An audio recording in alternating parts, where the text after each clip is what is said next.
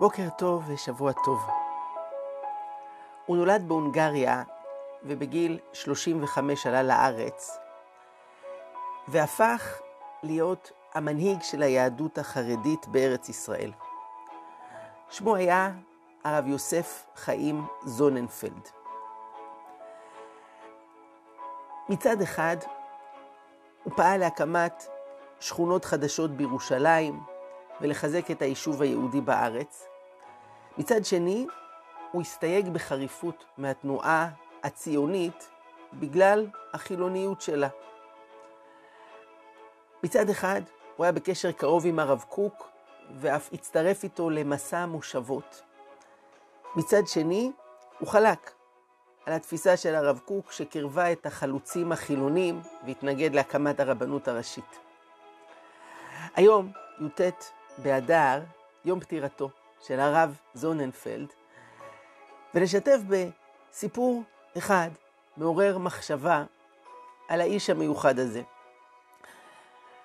הוא הלך יום אחד ברחובות ירושלים וראה ילדה בת ארבע משוטטת לבדה, עזובה ובוכייה. שאל אותה, מי את? איפה ההורים שלך? לא עונה. ניסה לשאול עוברים ושבים מי מכיר, מי יודע. התברר שהיא ילדה של אחת המשפחות. והרב אחז בידה של הילדה והלך איתה הביתה. והוא נכנס פנימה ורואה משפחה מפורקת. האימא חולה מאוד, ממש על ערש דווי.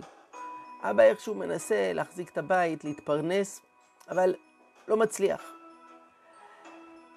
הרב בירך אותם, שהאימא תבריא, שיצליחו להסתדר. ולאותה ילדה קטנה הוא אמר, אני מברך אותך שתזכי שאימא שלך תוביל אותך אל החופה.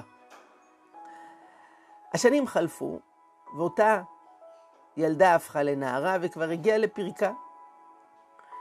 התחילו להציע לה כל מיני שידוכים, אבל היא פסלה, אחד אחרי השני. היא כבר הייתה בת 19, 20, וממשיכה להיות בררנית, הוא לא מתאים והוא לא טוב.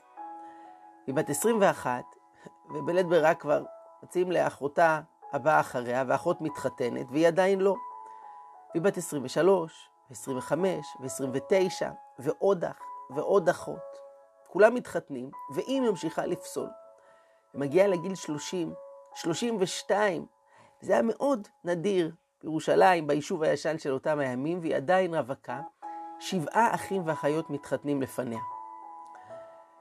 ואז מציעים איזה שידוך, כבר לא תולים תקוות, והיא אומרת כן, והם מתחתנים.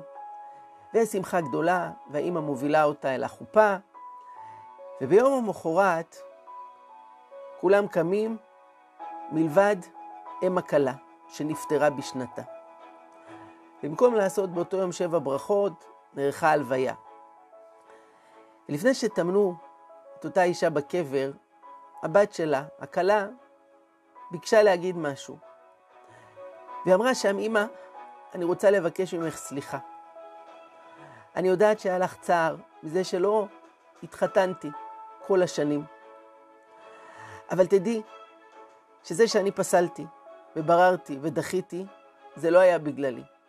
זה היה למען האחים שלי. כי רציתי שגם הם יזכו, שאת תלווי אותם אל החופה. וזכרתי את הברכה של הרב זוננפלד, שאני אזכה שאת תלווי אותי לחופה. אבל לא ידעתי מה יהיה איתם. אז חיכיתי. ועכשיו, אחרי שכולם התחתנו, גם אני יכולתי לעשות את זה. זה הסיפור על ברכתו של הרב יוסף חיים זוננפלד ועל אותה נערה מירושלים שחיכתה 15 שנה וספגה כל הדרך את כל ההאשמות שהיא מעף למעלה והיא בררנית וככה היא לא תתחתן לעולם אבל היא רצתה שלא רק היא אלא גם האחים שלה יזכו שאימא תוביל אותם אל החופה ואחרי זה גם היא תוכל.